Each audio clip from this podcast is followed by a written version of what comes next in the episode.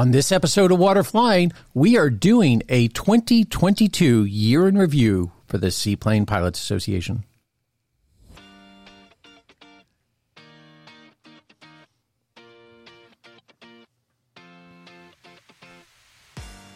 You are listening to Water Flying, a show dedicated to all things seaplanes.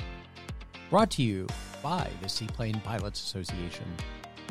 My name is Steve McCoy. I'm the executive director of the Seaplane Pilots Association, which is the world's largest nonprofit advocacy organization dedicated to the protection and promotion of the waterflying community. Climb aboard! We're about to start today's episode. Well, welcome back to the Waterflying Podcast. On this episode, I am joined by the Seaplane Pilots Association Chairman of the Board, Stephen Williams. Yeah, good morning, uh, Steve. Uh, thank you for uh, having me here today as we uh, celebrate uh, the 50th anniversary of uh, the Seaplane Pilots Association. Yes, Stephen Williams is the chairman of the board. He's also our team leader for the Field Director Network for the state of Maine. He is gives endlessly of his time uh, to aviation nonprofits, and he's a great asset to the seaplane community. So uh, I'm just thrilled to death to number one have him as chairman, but number two to have him join us today. So again, uh, thanks, Stephen. What's the temperature in Maine uh, this uh, December morning? Oh, it's a uh, relatively warm out, 25, 25 degrees. major activity of cleaning up after a, a major northeaster highest tides uh, in uh, that I've ever seen in my life uh, living here. If you can imagine a uh, uh, 13 foot tide. Uh, oh my God! Interesting. Wow, 13 feet. if you do not live in a tidal area, 13 feet is a major event. So um, I'm glad you're still here, especially since you live right next to the water. Yeah, exactly. So so, Steve, all right. So, Steve and I wanted to provide you, the listeners, and our members uh, with a very abbreviated uh, review of some of the significant activities of the Seaplane Pilots Association that we did in 2022. So, um, uh, it's uh, always a good time at the end of the year to close out the year with one of these reviews. And uh, it's great to have a podcast as a vehicle to do that. So, again, uh, Steve, thanks for joining us just after Christmas. Let's start out with January of 2022. Uh, was a very significant uh, occasion for the Seaplane Pilots Association because it was our it kicked off our 50th anniversary of promoting and protecting the seaplane community. Yeah, that was that was uh, excellent, and it's also the uh, you know um, for the uh, Australian Seaplane Pilot Association, and also was the year that they were founded. Yes, and uh, they were founded by a guy named uh, Philip Delahunty uh, in 1972. I had the great pleasure of uh, meeting Phil and spending some time with him, and have a massive book that he uh, put together uh, with the seaplane community, talking about all the seaplane milestones in Australia. And of course, we were founded by David Quam, who's still with us and uh, in uh, Little Ferry, New Jersey, in 1972, and uh, uh, he, David Quam, is is still very active within the association and gives us a lot of time and is always watching over our shoulders. So that was a uh, great uh, kickoff in January. It's always a busy time of the year because we're preparing uh, for our annual uh, road show and, and all the activities that we do in the course of the year. Uh, and uh, most specifically, getting ready for our board meeting, at which uh, you, uh, Steve Williams, were elected our newest chairman of the board. Yes, and you know I stepped in in the shoes of Phil Lockwood, who had turned out, and really want to thank uh, Phil for his uh, strong leadership uh, during those uh, during that period of time. Yeah, yeah, it was a, a, joy working with him. I'm so proud of what we've done as far as building our board, the the representation and the leadership uh, on the Seaplane Pilots Association of the board uh, board is by far, I think, the best that it's ever been. And unfortunately, Phil had reached his term limits, uh, which is what uh, caused the uh, the change to have to happen. So, thank you, Phil Lockwood, for your many years of, of leadership, and he's still very involved with the foundation. So, at the board meetings, additionally, the Seaplane Foundation board approved the production of a new safety video and testing program and uh, many of the manufacturers uh, and several donors agreed to finance the production. Um, the manufacturers included Wipaire, Aerocet, Ito Kenmore, Lockwood Aviation. Uh, you had Amphibians Plus, uh, as well as uh, several donations from board members and and myself as executive director. So uh, this actually was produced. It was a, a very high end video that was done. We had spent a year previously kind of talking about the things that were going to be most important and uh, to address in the aviation in the seaplane community. And uh, we were able to produce this this program. And, and so in February at the board meeting, we made a decision to uh, go ahead and start production, um, which was a. a I think it uh, I hop in, I think it was an, important piece of work. Uh, like a lot of things in life, uh, the uh, the approval of it was uh, uh, uh, went very quickly, and but it was very interesting to see it get put together, and and it, it, it chewed up a lot of a lot of time, but I think it was a, a great piece of work. Yeah, agreed. And uh, we're going to talk about it more because we started production in March, and we'll talk about that when we get to March a little bit more. And uh, but it's great to have the the board come together, and again, especially the manufacturer support and the donor support uh, when we all agreed in February to do that. Uh, also in uh, February, uh, Lance Dietz uh, worked with Amphibians Plus and the Seaplane Pilots Association to conduct a two day lake amphibian safety seminar. This was the second or third year that we had done it. Uh, it was hosted at Amphibians Plus in Bartow, which means they had to clean out their hangar of all the aircraft that they were working on, and uh, which they're always uh, have a huge backlog of business and aircraft to work on. But they cleaned out their hangar uh, we set up a sound system. We set up the infrastructure from the Seaplane Pilots Association side. We set up infrastructure to Zoom uh, the uh, uh safety seminar for people that weren't there.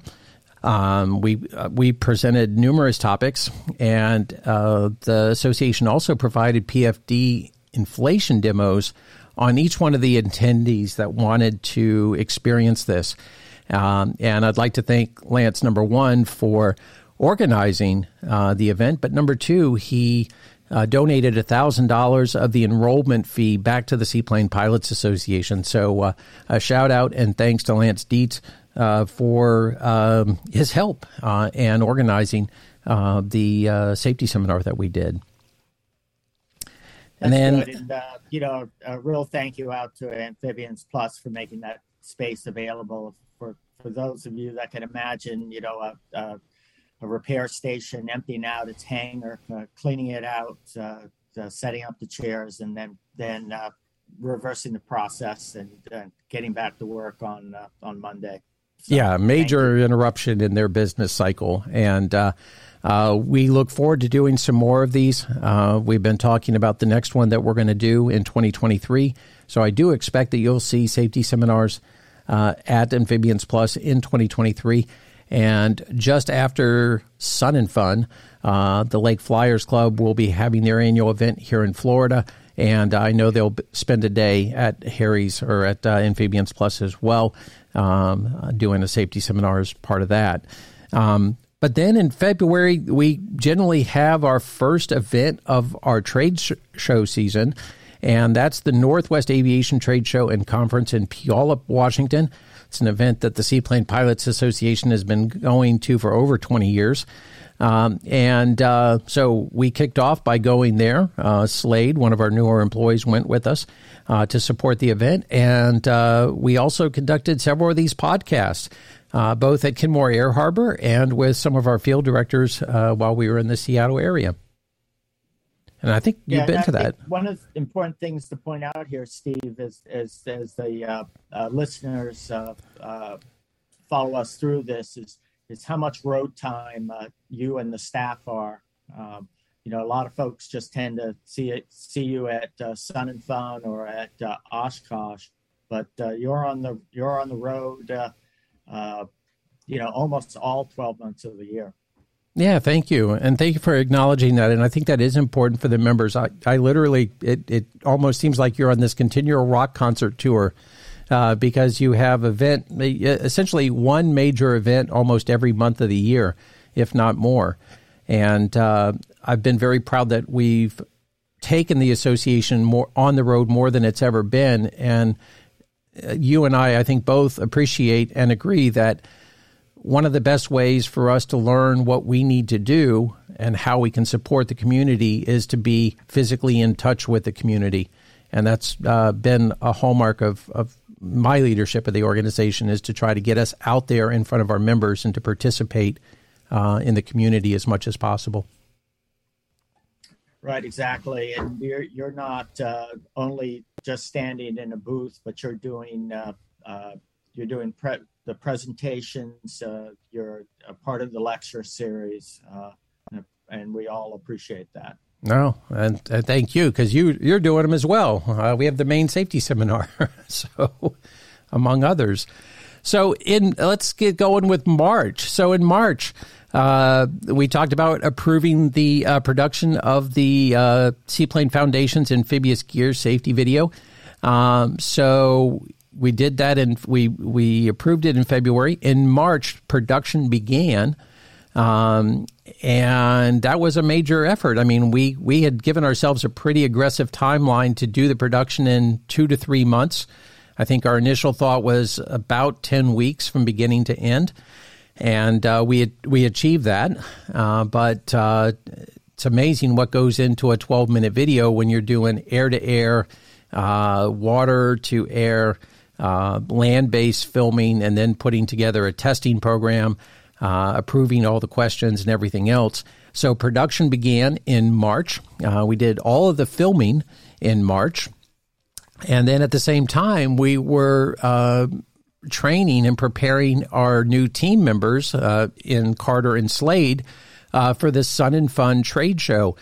And, you know, there was really a significant amount of training required as Carter was being groomed uh, to take over our event and coordination planning to free me up to, again, spend more time doing seminars and working with uh, regulators when we go on the road to keep waterways open. So it was identified that one of the best things I could do to free up time to get more advocacy done was to groom an event coordinator to help with the planning and execution of setting up these trade shows. And so uh, Sun and Fun was Carter's first event, and uh, we had to uh, throw him into the hot seat in short order.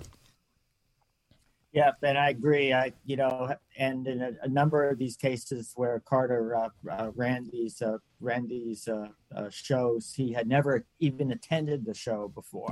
Um, so uh, we'll talk, maybe talk a little bit more about that. Yeah, yeah, when we get to July. So, also in March, we had a pretty significant, which it seemed to be a, a small advocacy issue, but it actually was very nice the way it played out, and it required quite a bit of interaction. So, um, our Texas field director, team leader, uh, Michael Arias, who is an amazing field director, and uh, uh, numerous law enforcement agencies and the FAA all came together to prevent some legal action that was being pursued against a seaplane owner and operator that landed on Lake Woodlands. Um, which is a private lake in Texas, and it is closed. But this becomes a little bit difficult since Texas state law protects seaplane access to all state waterways. So it's important to determine whether it's a state owned waterway or a private waterway. And in this case, it was a private waterway. It was a very um, easily understandable situation that a seaplane pilot may have assumed because of this state law that all waterways were open or this waterway was open but we ended up working with the FAA and the law enforcement officials uh, to get a peaceful resolution with no action against the uh, pilot, the owner operator. And this, we agreed to do a briefing in Waterflying Magazine. Uh, we updated our listings in the water uh, as what the waterway being closed in the Water Landing Directory app, and we talked about it in email blasts that we did, and and every avenue that we could to make Texas pilots and our pilots in the area aware that they could not land in Lake Woodlands. So um, that was a pretty significant little effort uh, while we were getting ready for and Fun. Yeah, I think that's a you know that's a, a, a great great effort on your your part. Uh, you know, once again, you know, just uh, uh easy to uh, explain uh, in in in a couple of minutes, but the amount of work that goes into to that is tremendous. I think that's a great resolution, also. Yeah, I have to say, in 2022, we had several opportunities for the FAA to step up and kind of take the high road on on issues like this. Um, that was not the only issue of its kind uh, that happened in, in, the United States where we had to deal with the FAA uh, on a similar issue. And I have to say, um, the FAA was was very cooperative and was not looking to enforce violations. Um, there were different issues that came up during the year, and for the most part, the FAA was was very supportive of the seaplane community. And um, enjoyed working with us and actually gave us a lot of compliments across the course of the year. And I would uh, assume, Steve, that uh, uh, the uh, Waterflying app was updated with this information. Yes, that was one of the very first things we did, uh, which is an agenda item for 2023 because we have a volunteer uh, that has Lyndall Baker that has done a tremendous amount of work to introduce us into our next level of technology in the in the Water Landing Directory app but yeah, that was uh, again, and I think that's when it comes to the, both the invasive species world and the regulation world uh, for waterway regulation, and even the FAA. Um, the Water Landing Directory app is the only real source for pilots to go to, um, other than you know the occasional state website that may have some information. And the fact that we provide this information to the pilots and that we talk to the FAA or the regulators and we explain to them that we do have a tool to communicate to the pilots for them to use for their flight planning processes. While we may not have had this lake listed because we didn't even know about it, uh, the fact that we can list it and advise pilots really helps. Uh, it, it encourages them, I think, to work with us for these positive resolutions. Yeah, I, I agree with you on that. Uh, about the same time you were working on this, I was working on uh, uh, three uh, bodies of water in the state of Maine that were uh, uh, town water supplies, and just updating the, the, the Waterflying app with that information. Yeah, I remember working that. So moving on to April, uh, Sun and Fun. Uh, the Seaplane Foundation had its very first trade show booth uh, which allowed the uh, foundation to have a greater opportunity to increase its public exposure of its mission. Uh, the interesting part of this is while we had planned to introduce a foundation booth at AirVenture in 2022, uh, we had not planned to do it for Sun and Fun. And the booth became available while we were setting up the uh, Seaplane Pilots Association booth on very short notice and we weren't really prepared to have a booth, so we literally uh, got very creative. Uh, and uh, went into motion to acquire uh, tables and to put the assets together to make a professional looking booth. So, again, thanks to all the volunteers and, and Carter and Slade for coming together and making that happen. And for Sun and Fun for extending us the, uh, the booth. So uh, after Sun and Fun, uh, we have a, a breakdown. Uh, we we regather everything. We get a package off to Alaska uh, because first week of May uh, we do an annual seaplane safety seminar night up in Fairbanks, Alaska. Um, 2022 was the first year that it had come back post COVID. Uh, so it was a comeback year for us to go back up uh, Harry and Kathy Shannon and John Pratt. Uh, Harry and John both being field director or uh, board members, and John being a field director as well. Uh, we did uh, took the uh, Slade and Carter up to give them exposure, and again, we really enjoy doing these safety seminars with the FAA. They are wing certified, and it's at the beginning. May is the beginning of the season for Alaska for seaplane pilots, and uh, did a sem- seminar up there. Uh, came back, spent some time at Alaska Floats and Skis, and then went to Palmer uh, to do the uh, Great Alaska Aviation Gathering, which you have been to, Steve, and worked. Thank you very much. And uh, why don't you tell uh, uh, listeners a little bit about that that event for those who uh, haven't been there? And of course, it's not in the FedEx hangar anymore. Right for yeah, for those who haven't been there, it's a it's an excellent excellent show. I remember Steve asked me to go up there when his schedule got overloaded, and and I was uh, a little bit concerned that uh, you know what could uh, running the booth, what could somebody from Maine have to tell our Alaska Alaska pilot, but uh, I remember being uh, very warmly welcomed, and and it seemed that. Uh, majority of the people would say, "Oh, I've never been to Maine, but I imagine it's a lot like Alaska." no, it's not. the mountains are a lot smaller. Yeah, exactly. But uh, great, great folks, uh, great, uh, great opportunity to fly, um, and uh, recommend if you haven't been there, uh, include that uh, very soon in your your list of things to do. Yeah, definitely. If you've never been up to the Great Alaska Aviation Gathering in Palmer, Alaska, it's always the first weekend of May. Uh, put it on your to-do list.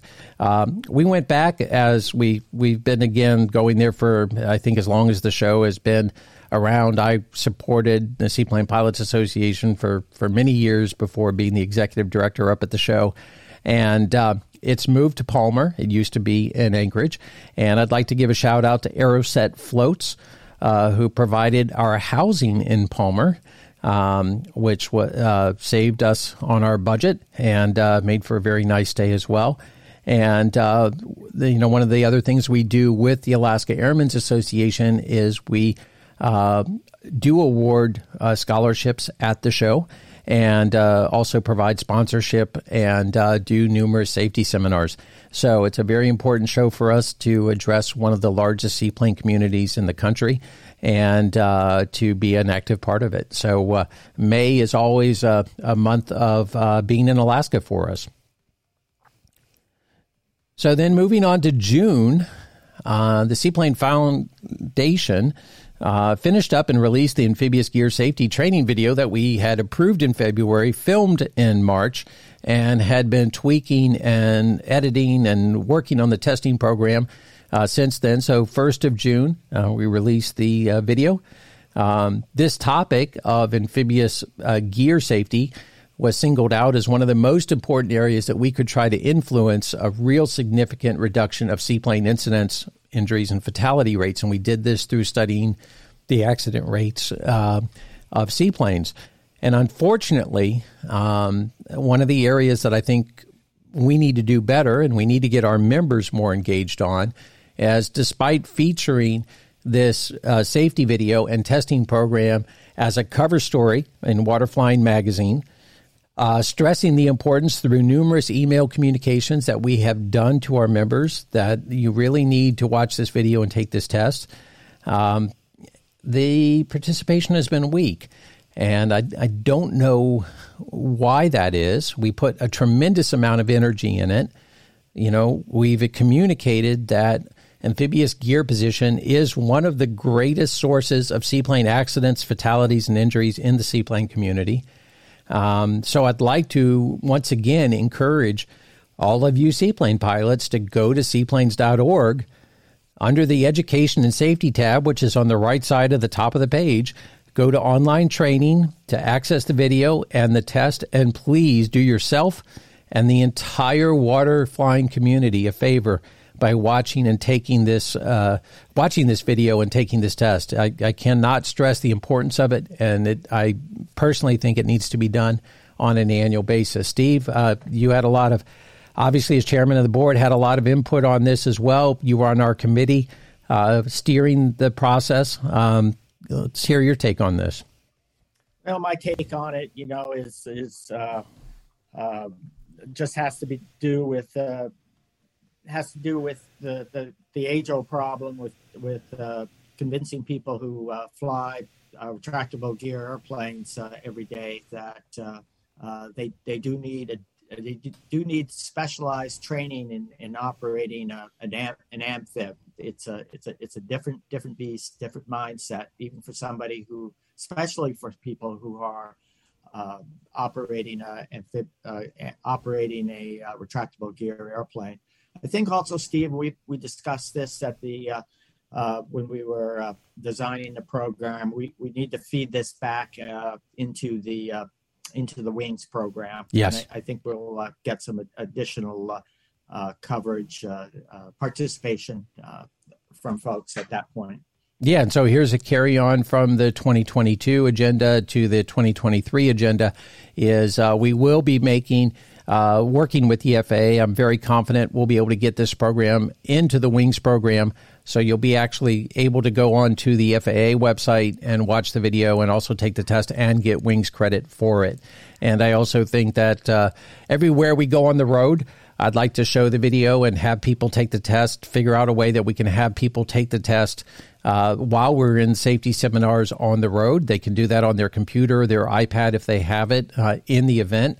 And then again, we could award the Wings credit for them doing it in these in person seminars as well. So uh, that's one of my big 2023 uh, agenda items. And I think one of the things that worries me most as the executive director of the organization and, and working these safety numbers and trying to increase the safety of the community is that the majority of seaplane ratings are accomplished on straight float airplanes and yet the majority of people that are buying and are owner operators of seaplanes are now uh, operating amphibious airplanes. And so there's a, a real gap between the certification and training program and what people are going to be flying in reality when they do become an owner operator. And I really would like to encourage people to spend a significant amount of time training uh, to fill that gap. Yeah, I agree also. So yeah. So uh, Steve, the the next part of June, uh, right after we released the the safety video, uh, we had an advocacy issue pop up in your neck of the woods, up in New Hampshire. Yeah, 19 Mile Bay up on uh, Lake Winnipesaukee. It actually had reared its uh, head uh, in the fall of 2021. in brief, what that was was a a commercial operator requested using a, uh, a public uh, pier to go in and pick up passengers, uh, not not operate a, a, scenic business off of it, but just to be able to utilize it uh, in his operations. Uh, there was a he asked the town uh, anyway, made its way to a public hearing, um, and it just did not receive what it was not welcomed by the uh, by the, uh, the local community who uh, wanted to issue a ban on seaplane uh, uh, seaplanes operating on that body of water. Um, and uh, T.R. Woods, who was the operator, and I believe it's Epica Seaplane Adventures. he did some really good work, preliminary work, and and then the SPA uh, uh, uh, made showed up, made a made a presence. Uh, and Steve, why don't you talk a little bit about the hearing, maybe? Yeah, yeah. So I think the big thing to the hearing is the workup of the research uh, to get ready for the hearing. So TR Wood started working with us. We had uh, what biweekly or weekly uh, telephone calls where we had a team of about five people uh, working together on preparing for the hearing, and we did a tremendous amount of research. Uh, what's important to realize is Lake Winnipesaukee is the largest lake in New Hampshire, uh, so it's very important to uh, not start a cascading effect of loss of access on the lake that may have occurred if we lost 19 Mile Bay. And then also, it had a hundred year plus history of not only uh, recreational seaplane use, but very significant commercial seaplane use, including uh, the one of the very first airmail routes that literally uh, delivered uh, to one of the largest uh, uh, organizations that was opposed to the seaplane access that that was uh, trying to get the ban instilled, and yet their property was literally one of the very first airmail locations in the United States, and it was serviced by a seaplane. So uh, we went into a large amount of preparation on research.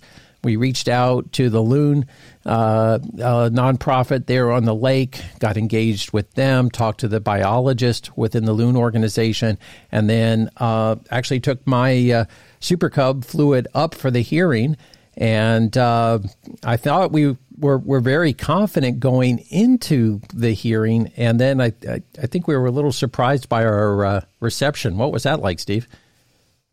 Well, it, it wasn't a friendly crowd, uh, but uh, maybe it was more of a shock for you, Steve. But I'm sort of uh, used to uh, folks from uh, New England, and when they oppose something, they come out in they come out in force. But you know the the moderator of the meeting he did a did an excellent job of of, of, of keeping keeping keeping people under under control and. Um, you know, it's it's hard to sit there and and and and listen listen to uh, uh, you know half half truths and uh, and speculation uh, and uh, fear based on uh, assumptions and and mis complete misinformation. Yeah, exactly. but but anyway, we we made it through the hearing, and Steve's. presentation went on to be reviewed by the uh, by the, uh, the state of New, New Hampshire, and uh, came out with a came out with in favor of of no restrictions on seaplanes. Yeah, we had a uh, judgment. It happened a couple months later, uh, but ultimately we were victorious. And uh, again, I'd like to thank the state of New Hampshire because they took the time. They really listened to the facts versus the emotion. Um, it would have been very easy to be persuaded by the emotion of the moment and of the size of the crowd uh, to make a, a, decision just based on the, the, the public outcry. Uh, but uh, to the state of New Hampshire's credit, they really looked at the data and the facts and the safety information that we provided as well as the environmental impact uh, information that we provided and everything else. And they they took that into consideration, and, and that was very clear in the uh, in their ruling. So uh, thank you to uh, everyone at uh, the state of New Hampshire uh, that actually looked at the data and and used that as guidance for the decision. also in June, we had a huge congratulations for our longtime field director Ray Hawkins who earned his seaplane rating uh, in the state of Colorado. And um, this is the first seaplane rating that in at least several decades that has been earned in Colorado. Uh, it's been a state that I've been working for over 10 years with the Seaplane Pilots Association to open more waterways. And Ray has, was really a driving force for our advocacy efforts in Colorado. Uh, as an FAA employee, he personally funded a lot of our efforts uh, in Colorado as well. He, he's just a force to contend with. And uh, um, we do have two lakes open, but we're far from where we want to be in Colorado. And I'd like to thank uh, also uh, Carl Matson for providing the lake amphibian. Uh, that was used for Ray Hawkins' seaplane rating, and uh, Steve Robinson, who flew from Oklahoma uh, to do the check ride uh, for Ray. So uh, this was on Ray's uh, dream list that uh, not only opening water in Colorado, but to achieve uh, his seaplane rating as kind of the result of all of his work within the state, and he did it. Ray, congratulations, and thank you again to Carl Matson and Steve Robinson for helping make it happen. So uh, July 3rd is uh, literally uh, Monday, July 3rd. Uh, Slade and I departed uh, for Lake Winnipesaukee up in the Super Cub. Uh, so starting out our July, very busy July. we had quite a bit of preparation to do on the airplane to get it finish a hundred hour and get it up there. And then again, Steve, you as chairman of the board uh, and our main field uh, director team leader came down, and we worked that meeting, uh, made it through. And then uh, after the meeting, I came up and you met me in Brunswick, Maine, where we dropped off the Super Cub. We went and spent an afternoon with Paul over at Clamar Floats, which was the first float manufacturer Slade had got to visit and uh, we got to look at a lot of the new things that they're developing on their float system. They're doing a lot of innovation with carbon fiber and some. Uh, we'll just say some new rudder technologies, uh, some lightweight uh, forks uh, for their landing gear, and um, we had a great day. Uh, it's always good to go visit the manufacturers, and of course, Brunswick is a is a very interesting airport to visit. Yeah, being a uh, uh, uh, uh, an ex Navy station, you know, that has its roots back during World War II, and the and the last some of the last P three squadrons operated out of there. Yeah, yeah, and uh, it was uh, funny to put the airplane into a P three hangar, and, and also to see several seaplanes and a, and a whole bunch of GA airplanes that had uh, kind of found safe harbor uh, while the runway, I think, was repaved uh, over at uh, Wiscasset. Right, correct. So, uh, literally, after going to Clamar, uh, you took us to the airport. We got on a flight uh, and flew back immediately to uh, Winter Haven to start packing the trailer for a, a very close departure thereafter for Air AirVenture. And AirVenture is literally a massive undertaking for the Seaplane Pilots Association. We've expanded our presence every year. Um, the 2022 presence at AirVenture was the largest in our 50 year history.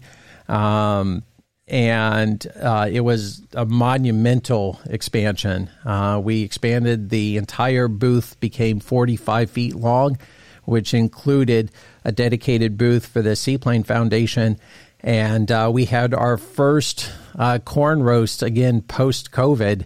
Uh, we had missed several years uh, because of the COVID restrictions, and uh, 2022 was our first return to this uh, huge event that we do. If you haven't been to, you need to go to. Steve, you I have to thank as well because now for many years you've been coming supporting the Seaplane Pilots Association at AirVenture. you've been one of our most valued team members uh, working with us, and you definitely got to work out this year. Why don't you talk about, from your perspective, uh, how much effort goes into this, and and what our team is like, and and what, the, what are the demands on the team? Well, it, it's you know it's just an immense immense demands. It, of course, it starts in uh, it it starts in Florida with the uh, uh, with the uh, the loading up of uh, of the trailer and in, in, the truck and uh, really a, a, almost a nonstop drive up to uh, up to uh, Wisconsin, uh, where it's uh, where you then begin setting up, uh, and uh, the house has been rented. there, I don't know, upwards of ten people staying in the house. Every and, corner we can put someone in. every yeah, and we're not only running the, the, the, booth in the main show, but we're also running a uh, uh, a large uh, tent uh, and uh, which has to be staffed down at the down at the seaplane base, and all these have to be opened up and closed up every day. Uh, and you're also doing a podcasts. I can't remember if you did one this year, but I know in past yeah, years we did several. got them during the events. Uh, Steve's running off doing uh, uh, doing seminars. doing multiple people are doing demonstrations of the some of the life vests that that we have, um, and it's it go and then it, of course it gets it, you know it, it reaches uh, uh, the, the the highlight of the event, which is the corn roast, which is uh, somewhere in the neighborhood of 750 people getting set set down for dinner. Keep in mind, this was Slade, uh, excuse me, Carter was in charge of this. He had never been to, uh, he had never been to uh, Oshkosh before, and of course, he had never run an event of this proportion. He did an excellent job, as well as all the other volunteers. They did, and uh, the the look on Carter's eyes will be one I won't forget uh, anytime soon because he had it was like you know approaching the deer in the headlights. Uh, he was. Uh, I don't think he could fathom. Uh, I warned him how how many people and how crazy the corn roast is, and uh, I think as the the you know the, the, tidal wave of people comes in the front and fills up the, the space in the tent. Um, you get a, a, it was a, a big eye opener for him. Good. So so uh, yeah, and so it's a major. I mean, so we spent three days, uh, two and a half. Th- uh, close to three days driving up there. Uh, Tom Hickson, uh, again, one of our Illinois field directors, uh, put us up overnight in his house, which was really nice on the way up uh, gave us a, a, good night's rest before we landed on site.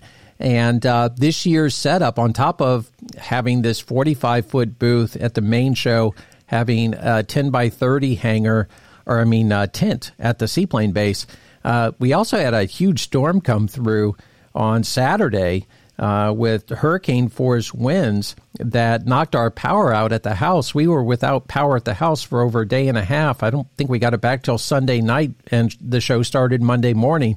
And so, uh, thankfully, we do travel with the generator, uh, and we were alternating between the refrigerators. Uh, the lights in the house and the, the pumps in the uh, basement to keep the basement from flooding uh, on our generator. So, uh, a lot going on there. And then, uh, Steve, you've now for several years experienced the setup for the corn roast because that literally starts uh, Monday or Tuesday on the property, prepping that up. And then, of course, it all has to come back down and we have to leave the property, uh, you know, uh, as clean as it was when we got there. Uh, it's a private property. So, uh, thank you to everyone that, that tends the corn roast, all the sponsors and donors that donated things for us to raffle off. And again, if you have not attended the Seaplane Pilots Association Corn Roast on Thursday night of AirVenture, please get your tickets early. Uh, this year it's sold out by Monday of the show, and uh, there is a hard cap on the number of people we can have at the event. And um, we always have to turn away several hundred people, which we don't enjoy doing. Uh, it's very difficult, but uh, we do have a hard cap on the property of how many people we can uh, uh, have on the property, and um, I'd encourage you to to come experience it with us. So moving on yeah, to for, yeah, uh, go one ahead. more thing, just just and just to point out, you know, and I didn't really realize this till I became uh, became chairman, but there's a, a responsibility to uh, to show up at uh, evenings at uh, other other events. social events that are happening at Oshkosh.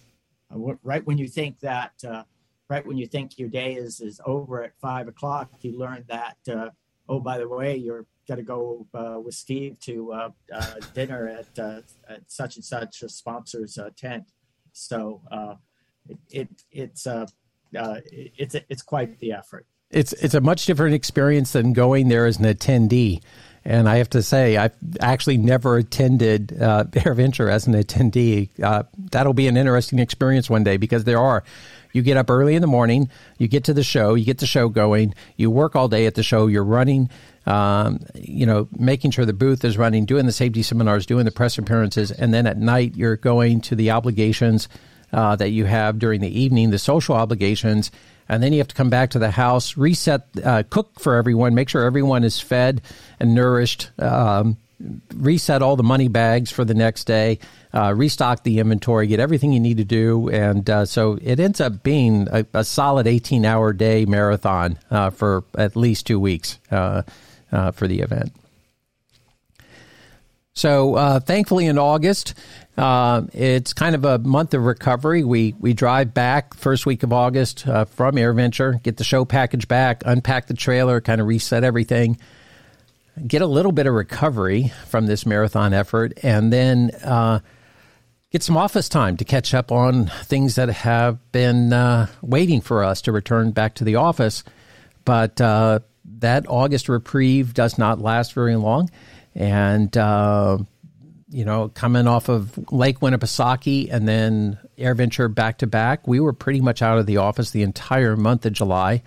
And um, then it all starts again in September, which, uh, as I look back, September was always one of the the or was the month that everything started winding down, and kind of the Greenville International Seaplane Fly-In was really the the end of the year event. And now September has become one of the busiest, if not by far the busiest month for seaplane events. Um, and those events are now extending all the way well into November. So, uh, Steve, you're you've joined the board again, one of your many hats. Uh, you've joined the board of the uh, Greenville Fly-In uh, uh, event. Uh, talk about Greenville because this is again a very historic event and the largest seaplane event in the world in this small town up in northern Maine. Yeah, this uh, this takes place in uh, oh about uh, halfway up the state, uh, pretty much at the, uh, the, the, pretty much the end of the road, and uh, it's been going on almost 50 years now. another another item that David Quam had his hands hands into, um, but settings beautiful, small little small little town of Greenville, Maine mountains uh, around it, and the largest lake in, in Maine. This year we had um, uh, we had calm winds and uh, pretty much flat seas, uh, just perfect uh, perfect weather. Uh, that led for it's a about a four day event. I believe it was Friday lunch had a showed about 40 to 50 airplanes up on a place called Lobster Lake, uh, about uh, 20 miles to the to the north of Greenville. Uh, it was a, we run a poker run during that period of time, having people fly anywhere from you know 75 to 125 miles, depending on how many stops you want to make, and good participation in that and uh, those stops would be sporting camps, uh, remote beaches, a uh, little bit, a uh, little bit, not quite a treasure hunt, but uh, having to work a little bit to find the places. But back on the back on the the, the main day, Saturday, we have a we have pilot pilot contests, um, and this event is also drawing to the town of Greenville, uh, somewhere in, in, the neighborhood of 5,000 5, people. Uh, we've recognized recently that the need to communicate with uh, these non-aviation uh, folks what the uh, what uh, consists of the town, what the you know what exactly is a float plane? Who are these people flying flying it? And we've introduced better communications, better sound systems, speakers uh, sort of meet and greet the pilots down uh, down on the water between events, um, and it's uh, becoming uh, quite successful. We have uh, Jake uh, McKinney, who's alternating between the air boss over the over the program, and talking about the, the, once again the pilots, the the pilots, the the air aircraft and he's just an encyclopedia of information on uh, on um, on float planes. And uh, it all caps uh, Sunday morning uh, uh, for the past years on the old steamship uh, Katahdin, where the SPA hosts a breakfast and. I believe that is Steve. I'll let you speak about the sponsor. Yeah, yeah. So uh, first, uh, Lobster Lake uh, and the uh, poker run. Uh, what a great way to see Maine. Uh, if you go to the Greenville International Seaplane Fly-In, number one, try to f- get a ride with one of the pilots. this was the first year I've actually had the great pleasure of flying my airplane in the poker run, and Lobster Lake was uh, you know that that was almost I want to say like a once in a lifetime event uh, to have so many airplanes on this white sandy beach uh, in this gorgeous setting in the middle of nowhere uh, to have over 40 airplanes wing to wingtip uh, it was just epic. I mean everyone who went was blown away. And we'll try to put some pictures on uh, on our website from it. We'll try to dedicate a, a page to the or a, a section to the uh, fly-in. But also, uh, yeah, we want to uh, give a shout out to Aerocet. Uh, we do our member appreciation breakfast. Um, it was on the Katahdin once again in 2022, and um, Aerocet sponsors that. Um, you know they are one of the the major sponsors for our events. And of course we do have other sponsors. I also need to thank uh, tanya and john willard uh, out at the birches. Uh, for many years now they've actually paid for their or or hosted us for no charge uh, for the association at the event. And uh, then also this year uh, a shout out uh, to PK, uh, to Keith for uh, helping me out with. Uh, uh, I had a little bit of an aircraft repair that needed to be done on my starter solenoid and uh, blasted over to PK, and, and he gave me a a, a U solenoid and put it on and, and got me on the way in a time of need. So, shout out to PK for their help and, and Keith for helping me with that. So, great event, great event. Yep, and likewise, I'd like to uh, thank uh, uh, Gary Norris, who is uh, who heads oh, up yeah. our uh, committees in, uh, in, in Seaplane organization. you know, through his through his hard work, as well as a, a whole host of, of, of, volunteers that step up um, for um, and get ready for this event. It's it's really become a real premium premium event that encourage everybody to, to make it up and see it. Yes, uh, Gary Norris, uh, big shout out to you for leadership, uh, taking over the event, and uh, uh, great great job running the event. So, uh, also, we'd like to mention the Indiana Seaplane Pilots Association, which is run by the Seaplane Pilots Association Field Director Randy Strebig for Indiana. hosted its 20th anniversary splash in at Pokagon State Park, on Lake James. Now, this is a splash in that every year I try to make. I find it, uh, again, very important for me to actually fly an airplane into these events and participate in them. Uh, this is one that has eluded me uh, for a long time now. I have not made it to this event, but really, uh, Randy Strebig has been not only a phenomenal field director and volunteer and force for the, the force multiplier for the association, uh, but he deserves a tremendous amount of credit for celebrating this 20th anniversary uh, splash in on Lake James. And uh, he just does a spectacular job. And um, I, I, hope in 2023 I'll actually get to uh, make the event it's actually in conflict with, again, we said that Greenville used to be kind of the wind down period, but now there's also the Minnesota Seaplane Pilots Association Safety Seminar, which is hosted traditionally at Madden's Resort in Brainerd. Uh, we actually took the Super Cub from uh, Greenville in Maine, flew it over to Brainerd uh, for this event, which is a short 1,400 mile jaunt. Um, and then I went from there uh, up to a four day invasive species conference in Anchorage, Alaska. And I attended this with SPA board member and also Alaska Field Director John Pratt, uh, who has been very, very engaged in the AIS activities and has attended, I think, all of them with me in Alaska. Uh, significantly, SPA has become not only a regular attendee at these conferences, uh, which are hosted uh, and filled with regulators and waterway managers and researchers, uh, but now we're actively consulting, training, and participating at these events. And that is a dramatic change from where we were uh, at the beginning of this journey 10 years ago.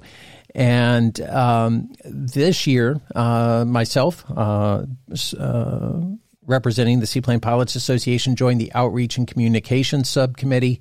Uh, of course, spoke at the conference, and even took several of these attendees uh, that are regulators and waterway managers for their first seaplane flight with Rust's Flying Service. And we went out and did a, a glacier flight. So um, this stuff is really important because one of the greatest challenges or one of the greatest issues uh, that could affect the closing of water in the United States for the seaplane associate or for the seaplane community is invasive species and and the threat of spread and the prevention of spread of invasive species. So this is one of the very top topics. It's up there right with safety as far as where we spend our energy. So um, again, uh, went straight from Greenville to uh, Brainerd, Minnesota, up to Alaska for invasive species, and uh, that was a very intense uh, period of time. And um, then along the way, we did lose an, our latest uh, effort uh, to open Lake Lanier in Georgia. So, uh, amongst everything we have been getting done successfully, the Army Corps of Engineers did deny our request to open Lake Lanier to seaplane access. I have to tell you, SPA Field Director Troy Wheeler has invested over a decade uh, of time, energy, passion, and financial resources to get this waterway open. We've done everything we can to support him. Um, I, you know, I'm quite honestly very, very disappointed that the Army Corps of Engineers decided not to open the lake. They really did not give us a solid reason other than they just didn't want to do it. And we are far from letting this go. Um, Georgia is surrounded by seaplane friendly states, and it is a black hole uh, in the middle of uh, Georgia or in you know you have Florida, Alabama, Tennessee, North Carolina, all which uh, have great seaplane access, and then Georgia, which has very limited, only about six lakes in the state, and Lake Lanier has been one of those ones that we feel is very important to open. And once again, we did lose our uh, ongoing effort there, but uh, we're we're not walking away from this. So, uh, coming back from Alaska, uh, we were hit by a little hurricane called Ian. Uh, the storm's eye went right over uh, Waterflying Magazine's editor, editor Mark Twombly's house. Um, and the recovery of this island community will likely take years. Uh, the island was destroyed, Sanibel Island. And uh, many of you saw the, the images of this on the news. Uh, took out the literally took out the bridge, the only bridge that goes to the island. And here we are in December. The storm hit on September 28th. Uh, still, if you're not a, a, resident or a relief worker, you cannot get access to the island. And uh, probably 80% of all the structures on the island uh, are complete teardown. So uh, the devastation is unbelievable that did it impact us here at SPA in Winter Haven, Florida, because we had uh, the storm went right around us, but equal distance from us. We experienced hurricane winds for a very extended period of time. We had to tear down the office, bag up all the electronics, uh, tub up all the paperwork that we could to preserve it in case a roof, God forbid, was. Uh, uh, compromised, and uh, then we were without power uh, for four to five days.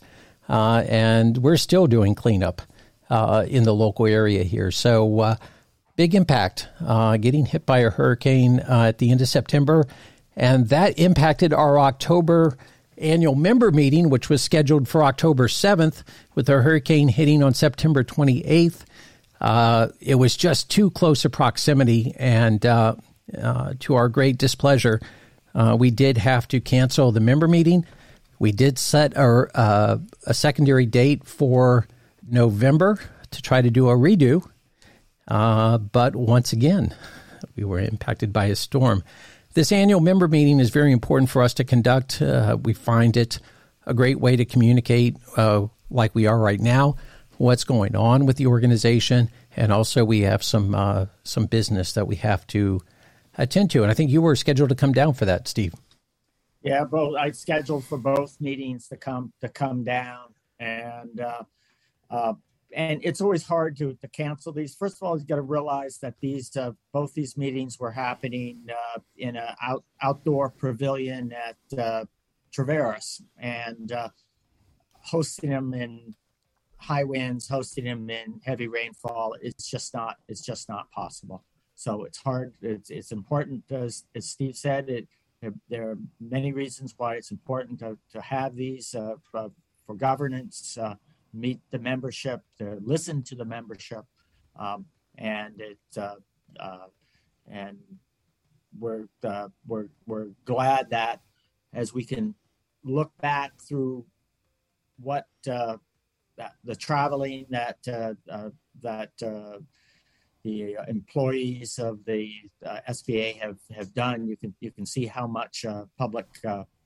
interaction that they do have. Fortunately, yeah, and again, we always try to make these member meetings. Uh, not only informative but uh, entertaining and enjoyable. And again, for that reason, we had it in an outdoor pavilion scheduled.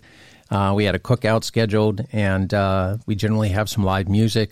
And again, it, it's kind of a not only informative and business uh, oriented, but also we, we want to make our all of our interactions as enjoyable as possible with the members.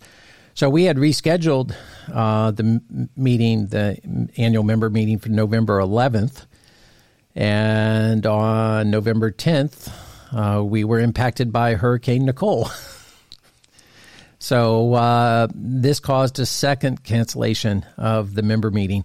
Um, on the 10th, when the landfall occurred of Nicole, which was much weaker than Ian, and the impact from us was much less, but we still had to go through the same preparation of bagging everything up, uh, tubbing everything up, and, and preparing the office for an impact you know you start bringing generators and water and food to the house and you know the employees you have to make sure that they're set up to uh, weather the storm. The eye actually went directly over winter haven airport here uh, over our house and and over the SPA headquarters. And again we were still recovering. We still are recovering uh, from hurricane ian.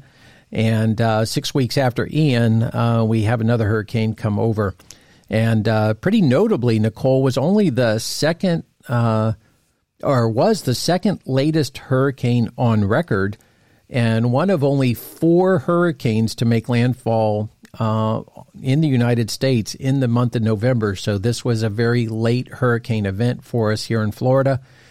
And then uh, there, shortly after, uh, Peter and I departed uh, to go up to Wipaire um, to uh, pick up my Super Cub and, and get it home before winter set in. And I have to tell you, uh, while we were stuck up there for four or five days waiting on the snow to stop, uh, the staff at Wipaire uh, was incredibly gracious. Um, and we took every opportunity we could to go spend time with their maintenance staff and their operations staff to learn from them. Uh, we held several meetings regarding uh, Wipaire's support of the Seaplane Pilots Association and, and also recorded numerous podcasts. Some have aired, some have not yet uh, to this point. And I got home, went through uh, Thanksgiving, and then right into December, uh, where we hand signed uh, all the staff members in the office here, including Peter Christie, um, uh, signed over 800 Christmas cards for our lifetime members, our donors, our volunteers, our field directors, uh, and all of those that helped us work on issues throughout the year that we uh, not only wanted to give uh, a Merry Christmas to, but we wanted to give special thanks to. And uh, then December generally rolls into a planning month uh, where we're planning our 2023 agenda and our schedule. Uh, and also getting ready for our annual board meeting, which will be a month earlier in 2023. It'll happen in January, and it will be hosted by Southern Seaplane. I'm really looking forward to that. So, yeah, likewise, likewise, Steve. That uh, trying something a little different with board meetings this year. Uh, uh, going to another, uh, uh, going to another location. Southern Seaplanes has always been extremely generous to uh, to the SPA, certainly during my board term. Yeah, yeah. And so, you know, just like it was very important for us to have our board members trained as AIS certified uh, invasive species inspectors, uh, while we're at the board meeting at Southern Seaplanes, we're also going to take the board and do dunk tank training. And this is part of that board education that gives the board the experience to help guide the community and also uh, lead the community by example. And so, if you've never accomplished uh, dunk tank training, um, it's a great safety. Uh, enhancement activity to uh, bring your safety levels to the next level. And uh, it was important, again, uh, to uh, have our board participate in the same training that we're trying to encourage our members to. So, um, everything we do uh, is geared around, you know, leading by example. And uh, we have an increasing focus in Alaska. As always, uh, in 2023, I'm proud to announce that uh, in December we became a gold sponsor for the 2023 Great Alaska Aviation Gathering. And we're continuing to partner with the Alaska Airmen's Association on trying to create more impact uh, for our seaplane pilots in Alaska. And with that, we're over an hour, and this is such a amazingly condensed review of what a year looks like or what 2022 looked like. It doesn't. Ha- there's so much more that we're doing, but Steve and I really felt it important to share with the members and the community a little insight into what goes on and, and how kind of jam packed the schedule is for the association in a year and, and what we achieved in 2022. Oh, that's uh, that that's yeah, absolutely uh, accurate on that, Steve. You know, as we get uh, get to closing, I just want to point out that we for more information on on some of these uh, events, uh, some of these uh, uh, challenges that we have, you can go and listen to some of the past podcasts. You can go into past issues of the uh, Waterflying magazine, and uh, and, and find some additional information. And I just also want to uh, thank especially the, the staff of the of the SPA who just worked tremendously throughout the year, and, and uh, uh, and those consisting not only of, of, of Steve, but Slade, Carter, uh, Peter, and uh, Mary Mary McCaughey, who's uh, holding down the office, and obviously holding down a house when Steve's on the road. yeah. Well, thank you, Steve. Uh, you know, uh, but it all comes down to thanking everyone, and it's much more than the staff. Uh, we we greatly appreciate you know that recognition because it is a lot of work, and and I always want more than anything the staff to get that thanks uh, for their efforts. But also, what's really important is that we thank all of our passionate members, uh, the volunteers that put their passion into action, uh, the board members who dedicate uh, time out of their vi- very busy lives. The board members we have right now are pretty much all at the apex of their careers, and they take a lot of time out to help the community and help the association through serving on the board. Uh, our lifetime members and our donors. Uh, all of you are the real horsepower of this organization. Um, you are the force multipliers. And a staff of four people eh, cannot achieve uh, the same amount of activity and impact on the community as volunteers and members and donors and all the people that get engaged uh, with the association. So, uh, thank you uh, for all of your work. And if you're not a member of the Seaplane Pilots Association, please consider joining. Uh, as the more members we represent, uh, the more positive effect we can have and create on the seaplane community. And that's why we're all here. We all love, deeply, deeply love flying seaplanes, and we want to promote and protect it as much as possible, which is why we exist. So, uh, Thank you. Uh, Steve, what have we missed? Uh, and is there anything we should talk about going into 2023 as we close out? No, I think that's a, a great review of, of 2022 and uh, and just roll up our shirt sleeves and start all over again. it's racing. 2023 is racing towards us. I am deeply looking forward to it. There's a lot of unfinished business.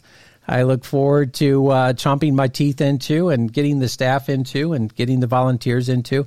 Again, uh, thank you to all the members, all the donors, volunteers, lifetime members, uh, the board members for all you uh, give to the organization and the community.